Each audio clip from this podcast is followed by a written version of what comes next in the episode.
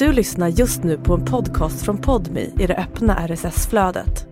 För att få tillgång till Podmis alla premiumpoddar helt utan reklam, prova Podmi Premium kostnadsfritt. Ladda ner appen i App Store eller Google Play. Det här avsnittet innehåller beskrivningar av självskadebeteende och självmord. Vi vill varna känsliga lyssnare. Soho, New York 1992. Janik Svedberg driver ett av stans trendigaste och mest framgångsrika gallerier. Här säljs fotokonst för miljoner. Hit kommer de rika, vackra och framgångsrika människorna och hon är en av dem. Ytan är allt som räknas. En man kommer in i galleriet. In kommer det en man som ser hemlös ut och jag tänker, äh, det skiter jag i. Liksom, jag orkar inte ens gå upp och prata om, om utställningen. Men han verkar väldigt intresserad och han stannar några gånger och tittar och sådär. Mannen kliver in på Janiks kontor och pekar på fotona utanför. Och så säger han, jag skulle vilja ha den, den, den, den och så ungefär fem stycken eh, tavlor. Eh, och jag tänker att han är full eller att han är hög eller något sånt där. Men då tar han fram sitt American Express-kort som är svart. Och jag tänker, det här är ju någon. Liksom. Och så ser jag på kortet att det står Mr Rothschild. Och jag tänker, oh, herregud, hur ska jag göra det här? Rothschild är en berömd bankirfamilj och namnet osar pengar. Nu vill han köpa konst för över en halv miljon dollar. Men Shanik har ett problem. På ytan är hon perfekt, men bakom det som syns lever hon ett liv fullt av hemligheter. Hennes kropp är täckt av ärr. Precis innan mannen kommit har hon gjort det hon brukar göra när ingen ser. Hon har tagit ett piller och hon har skurit sig själv. Eh, jag sitter inne på ett kontor och jag har ett jättevast rakblad som jag sitter och um, skär i mitt underben. Jag har på mig um, byxor så att det inte ska synas. En kjol blir lite jobbigare. Under skrivbordet, längs med benet, rinner blodet och maskinen där hon ska dra mannens kreditkort står en bit bort. Jag kan inte gå dit för jag blöder något så enormt på, just på, på benet. Nu får hon en idé. Jag ställer mig upp och så låtsas jag att jag svimmar. Men vad som händer är att mitt huvud faller i bordskanten och jag faktiskt svimmar. När hon vaknar står Mr Rothschild över henne. Hon har hjärnskakning och blodet rinner fortfarande längs med benet. Och, eh, och att det är blod på mitt ben, det vet jag inte riktigt om han förstod eller att varför det var där och inte i huvudet och lite sådär. Men jag kvicknar ju till sådär och så gör vi ju hela den här transaction då på ungefär 567 000 eh, eh, dollar det, vad ska man säga efter en sån sak? Det var, liksom, det var en av de starkaste upplevelserna av att vad är det jag sysslar med?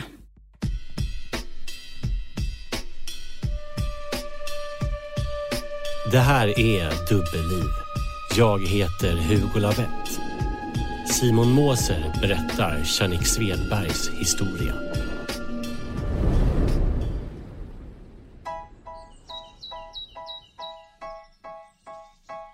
I slutet av maj 1965 så föds Janik in i en övre medelklassfamilj utanför Göteborg. Både mamma och pappa är psykologer. Det är en stor familj och Jeanique har fem syskon. Som psykologer ligger föräldrarna i framkant när det kommer till de senaste trenderna inom psykologi och barnuppfostran. Vi får tänka på att det här är 70-talet, 60-70-talet. Så att allt som kom, och mestadel kom från Tyskland. Och det var ju det här gestalt therapy och art therapy och liksom andra sätt att arbeta. Och det här testades på oss innan det gick till klienterna. Jeanique är blond när hon föds. Hon blir det gula barnet i familjen. De andra syskonen är röda, gröna, blå och bruna. Jag föddes gul. Jag, jag var gulhårig. Jag, min hy var liksom gul, fast inte sådär sjukligt gul. Eh, mina syskon var, när de föddes, mörkhåriga. Så att min, min färg blev gul. I familjen uttrycker man inte känslor som vi är vana vid. Man säger inte att man är glad eller ledsen.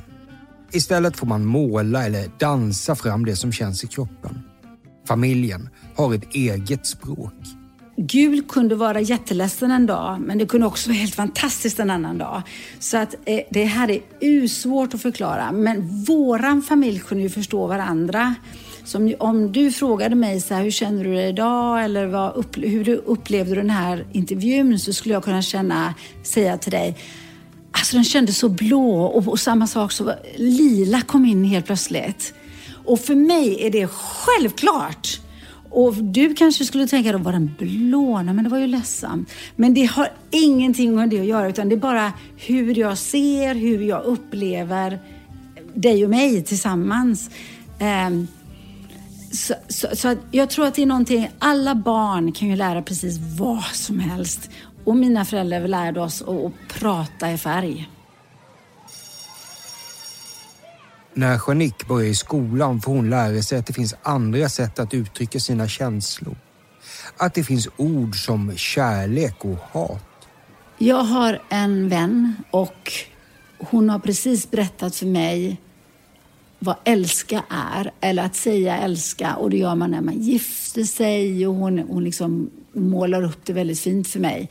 Och sen så berättar hon, när man hatar någon, då har man känslor att man inte vill vara med den människan och det kanske var, då kanske det blir ett tomrum. Så hon var väldigt, väldigt, väldigt, väldigt bra.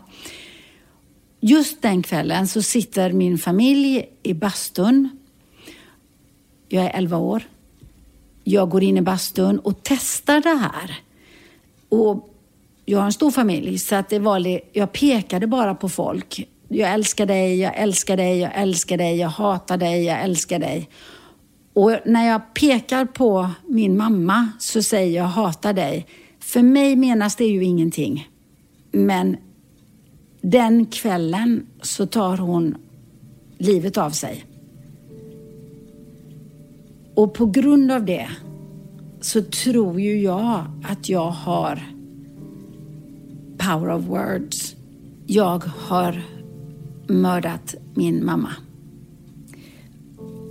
Berättar jag det här för någon så kommer jag åka in i fängelse på en gång. Vi bor grannar med Skogome-fängelset och är helt spiksäker på att dit åker jag. Janik fattar ett beslut. Hon ska bli tyst. För jag vet ju att jag kan döda människor. Och jag vet ju inte heller den opposite. Så jag vet ju inte om jag kan göra gl människor glada heller. Men jag är inte beredd på att ta den chansen. Hon ägnar sig åt dans och fortsätter att måla. Hej, jag Ryan Reynolds. Recently, I asked Mint Mobiles legal team if big wireless companies are allowed to raise prices due to inflation. They said yes. And then when I asked if raising prices technically violates those onerous two-year contracts, they said, what the f*** are you talking about, you insane Hollywood ass?" So to recap, we're cutting the price of Mint Unlimited from $30 a month to just $15 a month. Give it a try at mintmobile.com slash switch. $45 up front for three months plus taxes and fees. Promoting for new customers for limited time. Unlimited more than 40 gigabytes per month. Slows. Full terms at mintmobile.com. Hon håller sina tankar för sig själv. Men inom henne är det långt ifrån tyst. Hon har en klump i halsen som inte vill försvinna. En kvävande smärta som följer henne överallt. Jag kan inte dansa ut det. jag kan inte färga ut det utan det, jag, jag har ont. Skulle jag kunna så skulle jag liksom ta fingrarna och bara ta ut den här klumpen liksom. En dag sitter hon under en stor ek på tomten. Det är sommar och runt omkring henne kommer snart myggor. De biter henne på armarna och det börjar klia. Och jag har hört att om jag tar en gaffel eller en kniv och gör ett kors i det så kommer det försvinna, det här klieriet. Så jag går in, jag hämtar en kniv som är relativt vass och så sätter jag igång och trycker tills det börjar blöda. När jag ser blodet som rinner ner från min arm och när, jag, när det gör ont, då släpper det. Då försvann klumpen. Klumpen i halsen är borta. Istället är det som en trygg bomull som infinner sig i kroppen. Hon har hittat en väg ifrån smärtan. Nu vet jag att hjärtat kan jag inte läka, men jag kan läka det som gör ont. Och det som gör ont, det är ju det som blöder just nu. Och det var underbart. Hon är 11 år och självskadebeteendet blir redan nu en del av hennes vardag. Jag blir expert på glas, knivar, stentrappor, var jag kan dra ut håret förutom att det ska kunna riktigt synas. Eh, var på andra ställen på kroppen jag kan dra ut håret utan att det ska synas. Ja. För att inte känna. Det finns andra sätt. Dansen räddar henne. Men inget är så effektivt som att skära i sig själv. När jag väl är på Balettakademin eller på någon annan dansskola, då går klumpen ut också. Så att det, det har ju räddat mig. Men att skära sig själv är ju snabbare. Det var, det var ett dubbelliv. Hade du sett mig naken så hade du ju sett alla, alla sår, alla ärr. Eh, ett dubbelliv av eh, jag är dansare. Men inombords och min kropp är ju scarred.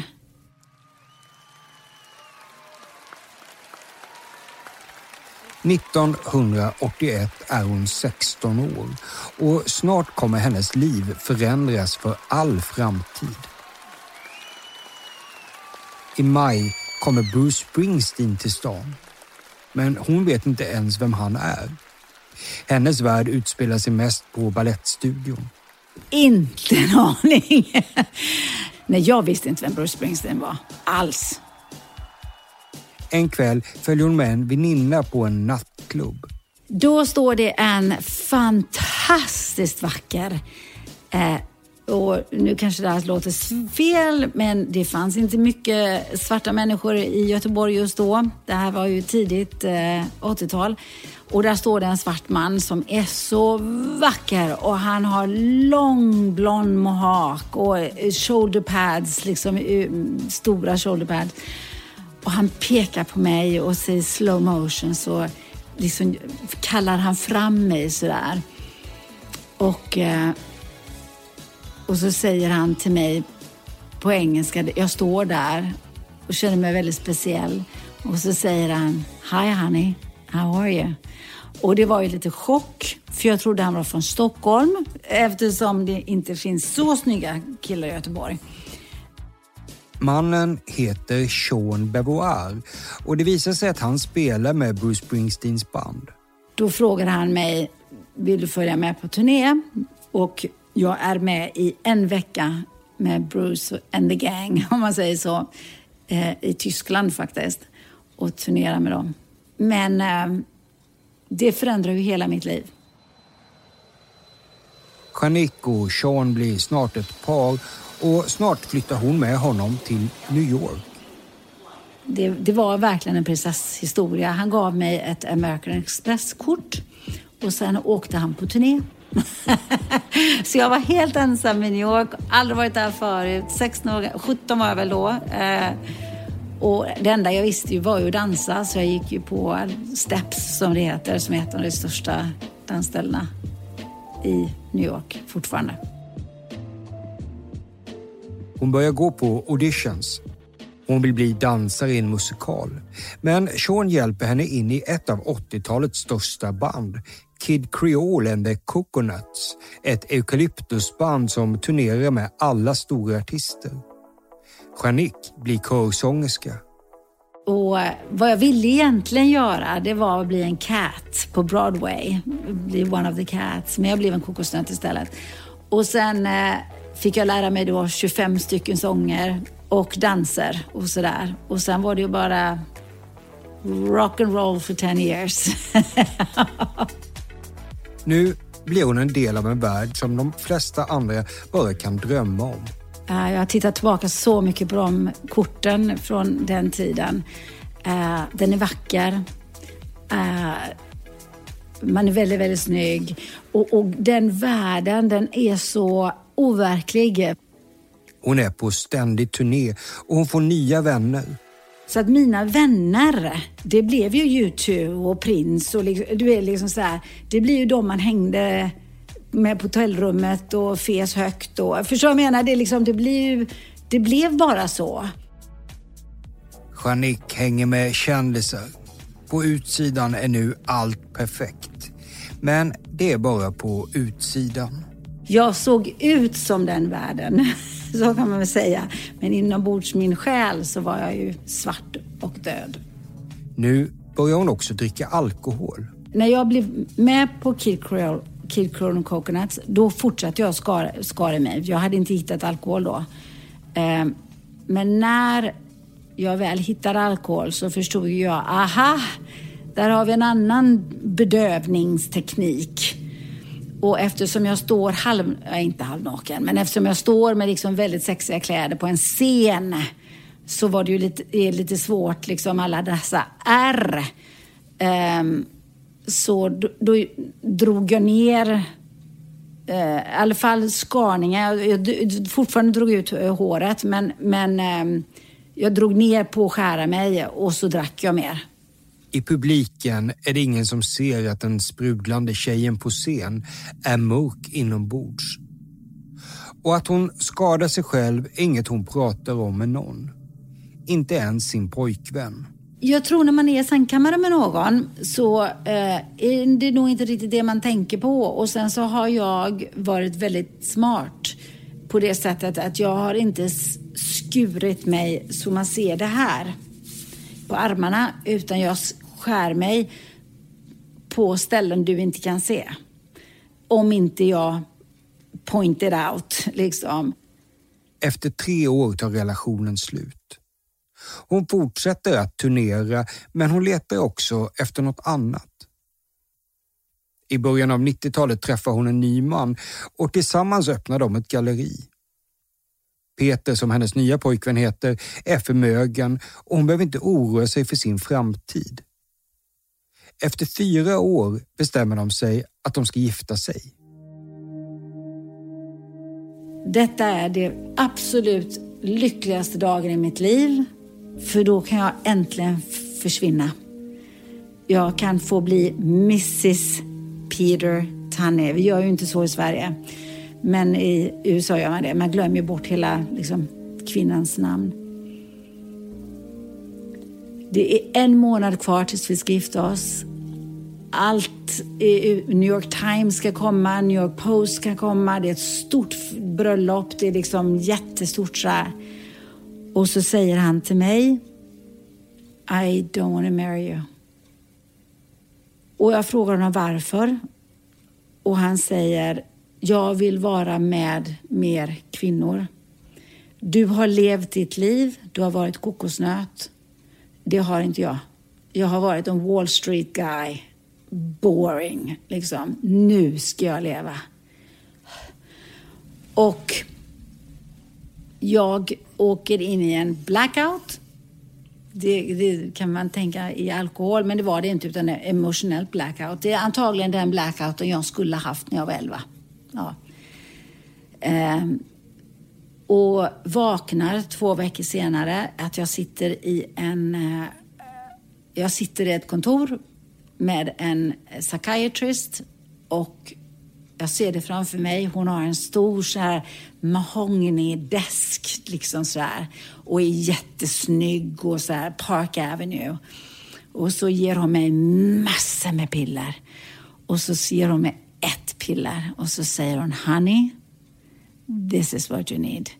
Och då ger hon mig någonting som heter oxycotin. Och eftersom det är en doktor som ger det mig och det är piller, jag behöver inte snorta eller liksom något sånt där, så tar jag den givetvis. 20 minuter efteråt så möter jag Gud. Alltså det var det bästa jag varit med om i hela mitt liv. Den lilla, lilla jag växte till att bli en gudinna i 20 minuter. Jag bara... Ja, det är den bästa känslan jag har varit med om i hela mitt liv. Vet du vad lobotomi är? Exakt så kändes det. Jag kände ingenting. Jag kunde inte skratta, jag kunde inte gråta. Och, och det var ju precis det jag ville, för då slapp jag också känna mamma. Hög på det nya pillret får hon nu en kraft och en självkänsla hon aldrig haft tidigare. Hon lyckas förhandla med Peter om att fortsätta driva galleriet och hon får dessutom en lägenhet. Problemet är att ett piller inte räcker. Snart äter hon 40 narkotikaklassade tabletter om dagen och hon kombinerar pillren med stora mängder alkohol. Samtidigt ser hon på utsidan ut att må bättre än någonsin och verksamheten blomstrar. Åren som följer gör hon succé i New Yorks konstvärld. Hallå! Hej Camilla! Hej Simon! Uh, kan du se mig? Nej, jag kan inte se dig. Aha, see how we do this then. Oh there, start video. 2001 kommer en annan blond svensk kvinna till New York. Borlänge-tjejen Camilla Lundengård. När Camilla kommer till New York har hon en anteckningsbok med människor hon bör träffa. Och Jannicke är en av dem. Så jag glider in på hennes galleri och så glider jag in där och så vi, vi, we hit it off på en gång. Vi är väldigt lika i sättet att prata och, och en mycket energi och eh, gest, gestikulerar och, och alla de här grejerna. Och det var 2001. Och hur, hur skulle du beskriva hur hon var som person där när ni lärde känna varandra? Mycket energi, på G 24-7. Alltid någonting som pågick. Det var liksom inte en enda lugn stund whatsoever. Det var alltså järnet hela tiden. Och det spelar ingen roll om det var frukost, lunch eller, din eller dinner. Jag hade ju manikyr och pedikyr. Jag hade en, en människa som kom hem och gjorde mitt hår varje dag. Jag, liksom, jag såg jättefin ut. Jag dejtade kändisar. Det var liksom... Eh, mitt liv såg ut fantastiskt. Jag hade ett galleri som var jättekänt över hela världen.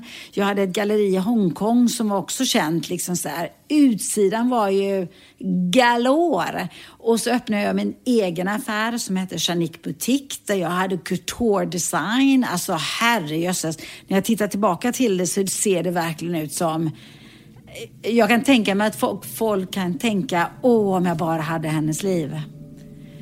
Eh, och här har vi då dubbellivet. För sen går jag ju hem och gråter mig till söms, spyr till söms. Alltså, min kropp är ju så illa eh, till an. Eh, och, och, och jag, kunde, jag kunde ju inte somna så att det var ju liksom det var bara piller efter piller. Det var för piller att somna, det var piller att vakna, det var piller för att gå på toaletten, det var piller för... Alltså allt, allt var piller. Och det var det enda jag kunde tänka på. Självskadebeteendet är också där hela tiden. Och hon har alltid ursäkter som folk verkar köpa. Det är ingen som tänker på. Det var, det var en frisör som sa du har ett jättestort jack i ditt huvud som blör. Vad sysslar du med? Och just då höll jag på med gallerierna. Och då sa jag, en tavla trillade ner i mitt huvud. Och där hade jag väl kunnat tagit hjälpen för hon såg mig. Men... Mm. Camilla och Jeanique blir snabbt nära vänner. De festar tillsammans och Camilla får jobba i galleriet. Och Camilla är en av dem som inte ser vad det är som pågår. Jag tror att jag någon gång såg det på hennes, jag tror det var på hennes arm. Och nu när jag tänker efter, såklart så ljög hon för hon hade ju hundar sådär. Ja, men han hunden drev mig. Och vi hade vi lekt omkring på golvet. Men det var ju hon som, som her cut herself. Jag trodde att det var bara hon hade lekt med sin hund. Och jag tänkte inte på det då. Nu när man tänker efter, då känns det som att fan att jag inte såg det liksom. Samtidigt finns det andra saker som Camilla inte förstår. Ibland när de är ute och festar så försvinner Jeanique. Hon slutar svara i telefon och ursäkterna är alltid konstiga. En kväll är de som vanligt ute på en restaurang och Jeanique är på strålande humör. Ja, vi är på en, en jättefin restaurang och um, har en jättetrevlig kväll. Och då hade jag fått det bästa som finns, det är när man får... I USA har de fortfarande de här eh, pillerburkarna. Vi trycker ut här. Och då hade jag precis skåd 200 piller och för mig är det liksom, det är bättre än orgasm. Och så eh, skulle hon ta upp någonting från sin väska och hon tror inte, jag, jag, tror, jag tror att hon inte tror att jag ser vad som är i den. Så jag tror att det var jag som sa, vad är det där för något? Hon bara, nej men det är ingenting. Nej men får jag se vad det är för något? Så jag visade henne detta. Och så sa du kan inte ta det här. Och jag tror nämligen att jag tog den från Jag var inte riktigt allvarlig, men jag tror jag tog burken ifrån mig och hon var helt galen. Nej men alltså det var nästan som att jag tog något, eh, jag vet inte vad jag ska jämföra, att jag tog hennes barn ifrån henne. Jag nästan slog till henne. Alltså jag var så här, you fucking Alltså det, jag var helt, jag, det var som ett monster kom ut. Och, ehm, och hon försökte hålla kvar dem och jag drog igen och jag var helt galen liksom. Hon såg den fula sidan i mig. Det är det ingen annan som har sett. Den fula sidan. Jeanique är inte rädd för att förlora sina pengar, sina vänner eller sitt galleri. För henne är det någonting annat som står på spel. Hon är rädd för att känna något. För skulle hon känna något skulle människor se vem hon egentligen är. Fasaden skulle rämna. Jag var ju livrädd. Jag var ju livrädd att känna. Livrädd att känna jag vågade inte känna. Och jag tänkte nog också om jag börjar känna så kommer inte jag se ut så här. Då kommer jag bli ful. Trodde du att du skulle se ut på utsidan som du kände på insidan? Ja, precis. Jag var livrädd att folk skulle se hur jag mådde. Livrädd. Tänk. Tänk om jag inte kunde komma in på de häftiga ställena. Tänk om inte jag kunde gå förbi liksom på alla kända ställen gå förbi bara repen. Tänk om jag inte kunde få lirka in någon i en kärlekshistoria för att jag var så ful.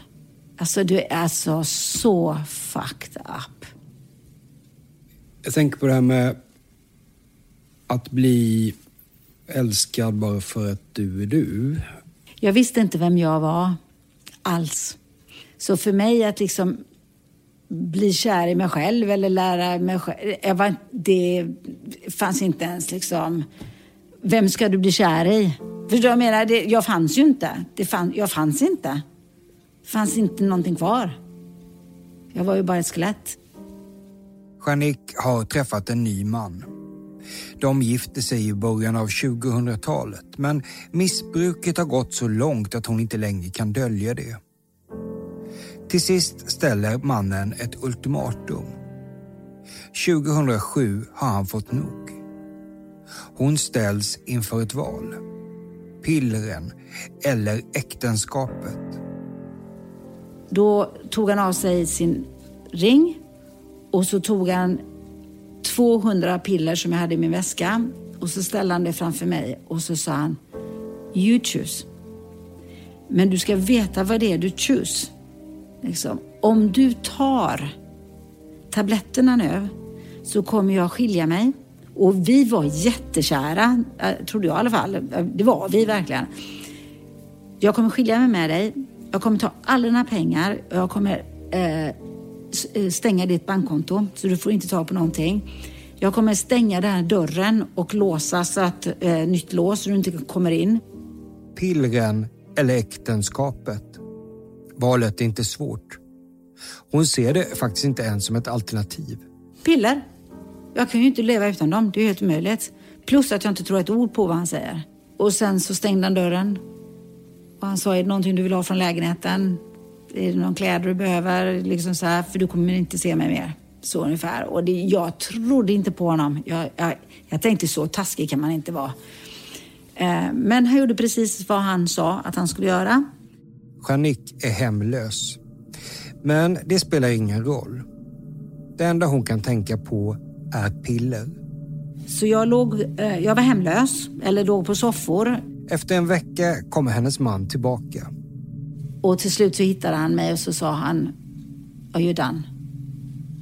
Så han gav mig faktiskt ett ut till, om jag säger så. Och då sa jag, I'm done. Och då skjutsade han mig till rehab. Men Janik är inte done. På väg till rehab fortsätter hon att sätta i sig piller. Hon har dessutom piller som väntar på henne i New York. Att hon skulle sluta har hon inte förstått. Efter flera veckors avgiftning börjar hon se klart. Hon väljer att stanna kvar på behandlingshemmet. En anledning är att ingen längre köper hennes lögner. Läkarna och terapeuterna struntar i att hon på ytan lever ett liv som andra bara skulle drömma om. Den 7 juni 2007 räknar hon som sin nykterhetsdag. Och från den dagen har jag inte tagit ett enda piller. Inte druckit vin. Det tog lite längre tid för mig att sluta skära mig. Men vi säger att jag inte har skurit mig på tio år i alla fall. Men 15 år har jag inte rört någonting. Janik är på rehab i över ett och ett halvt år. Camilla kände henne när hon var mitt i sin onda spiral av lögner och lidande. Och hon känner henne idag. Den största skillnaden är att det sjuka är hon har ju fortfarande samma energi, samma framåt. Allt är detsamma, men nu är det glädje. Man ser i ögonen att den är så... Det är så, det är så svårt att förklara Simon, men, men det, det enda ordet jag kan säga är att det är sån glädje, det är sån sprudlande fin kärlek som kommer ut från hennes ögon till, till allt. När man har levt ett helt liv av lögner är det vissa lögner som är svårare att erkänna än andra. Det fanns en hemlighet som det tog tid för Shanik att berätta. Jag, jag, jag har ju berättat för många att, att mamma har dött och li, liksom sådär att hon tog självmord och så. Men inte att det var jag som gjorde det. Under tiden på rehab väljer hon till sist att berätta för en terapeut. I, I want you to know that I have killed my mom. Och det var ju verkligen What? För då, jag tänker att de tror kanske att det var liksom ett gevär eller en pistol eller liksom sådär. Um, och, och, och, när jag väl fick liksom förklara vad som hade hänt och hur jag är och vem jag är och hur jag var uppvuxen så, så fick vi långsamt liksom gå tillbaka och liksom reprogramma brain att, liksom, att det är inte så. Det, det kan inte vara så. Hon har ju massor annat. Och nu ska inte jag sätta en, en uh, mental health disorder on henne, men jag tror att hon hade bipolär. Och hur lång tid tog det för dig att liksom förstå att du faktiskt inte hade dödat henne? Men det tror jag sitter kvar. Alltså, jag fattar ju det. Jag är, jag är ju inte helt galen. Men eftersom jag var så liten, eh, hjärnan höll ju på att utvecklas. Man kan ju inte gå in i hjärnan och liksom ta bort den biten. Den sitter ju där. Så ibland så, så kan jag ju tänka så här, ja men det kanske var droppen. Nej, lägg av nu, lägg av, lägg av. Tänk inte så. Förstår du vad jag menar? Men jag kan ju fortfarande gå dit. Att ja, hon, hon kanske hade bipolär och hade jättejobbigt med min pappa just under den tiden. Och, och min lillebror som har Downs syndrom, han var, han var, he, han var precis född och liksom, det var mycket i hennes liv. Och så säger jag det här. Så, så att någonstans i mig så är det ju liksom, ja fast jag tog ju inte en kniv och dödade henne, men det kanske var droppen.